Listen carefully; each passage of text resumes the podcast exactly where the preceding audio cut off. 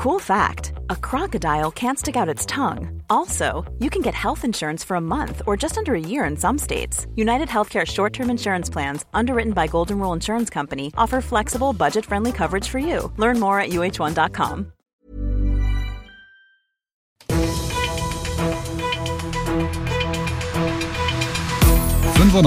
fünf Charivari, das München Briefing, Münchens erster Nachrichtenpodcast.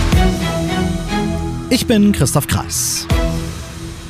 Du hörst das München Briefing und du weißt, in diesem Podcast erzähle ich dir täglich innerhalb von fünf Minuten alles, was du in und um München mitgekriegt haben musst.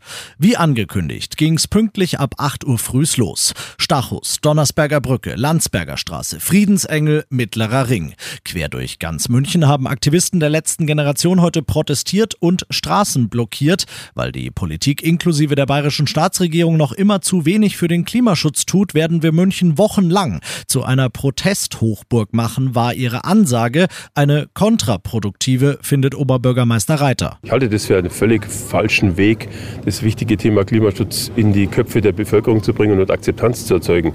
Es erzeugt Wut und Ärger und das kann nicht richtig sein. Immerhin trotz Wut und Ärger, bis auf einen Müllmann, der in der von der Tannstraße handgreiflich wurde und einen Aktivisten brutal selbst von der Straße gezerrt hat, haben sich die meisten Verkehrsteilnehmer im Griff gehabt. Und das soll, wenn es nach Polizeisprecher Andreas Franken geht, bitte so bleiben. Er mahnt auch in den nächsten Tagen und Wochen zu Gelassenheit und warnt vor Selbstjustiz. Bei allem Verständnis über Ärger und für Unmut, die Aufgabe, Blockaden zu entfernen, liegt bei der Polizei.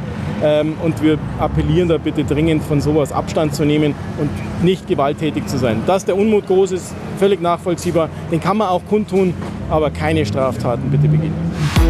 Seit Tagen und auch jetzt in diesem Moment, wo ich diesen Podcast aufnehme, haben wir in und um München nichts als strahlend blauen Himmel und Sonne ohne Ende. Das könnte heute Nacht aber ein jähes Ende haben. Der Deutsche Wetterdienst hält in fast ganz Bayern unwetterartige Gewitter für möglich, Orkanböen mit bis zu 120 kmh, Starkregen, Hagel, alles möglich. Zumindest bei mir in Giesing kommt es mir so vor, als würde sowas meistens an mir vorbeiziehen, aber vielleicht solltest du heute nach der Arbeit dann doch mal lieber sicherheitshalber den Sonnenschirm und die Polster reinholen. Du bist mittendrin im München-Briefing und wie du es gewohnt bist, nach den ersten München-Themen schauen wir, was war in Deutschland und der Welt heute wichtig. Pflegebedürftigkeit wird immer mehr zur Armutsfalle, warnt der Chef des Paritätischen Gesamtverbandes Schneider.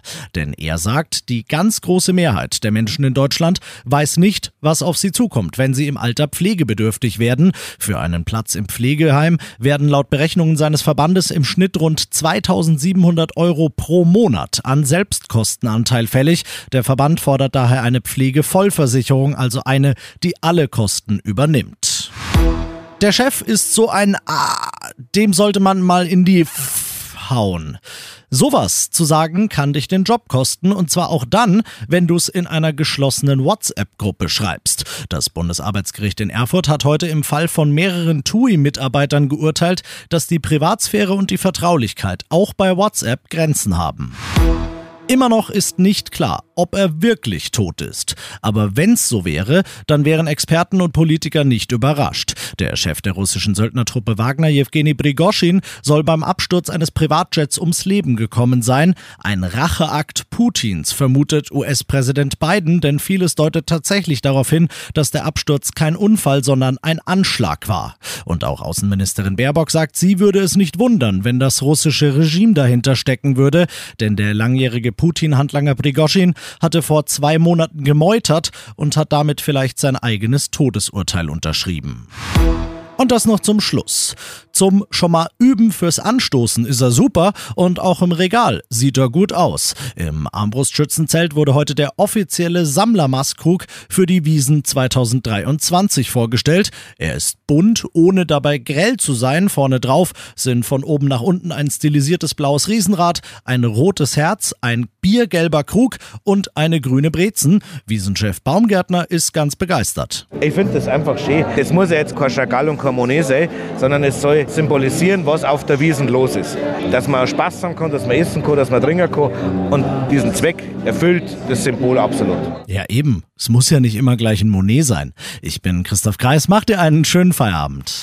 95.5 Charivari, das München Briefing, Münchens erster Nachrichtenpodcast. Die Themen des Tages aus München gibt es jeden Tag neu in diesem Podcast. Um 17 und 18 Uhr im Radio und überall da, wo es Podcasts gibt. Sowie auf charivari.de.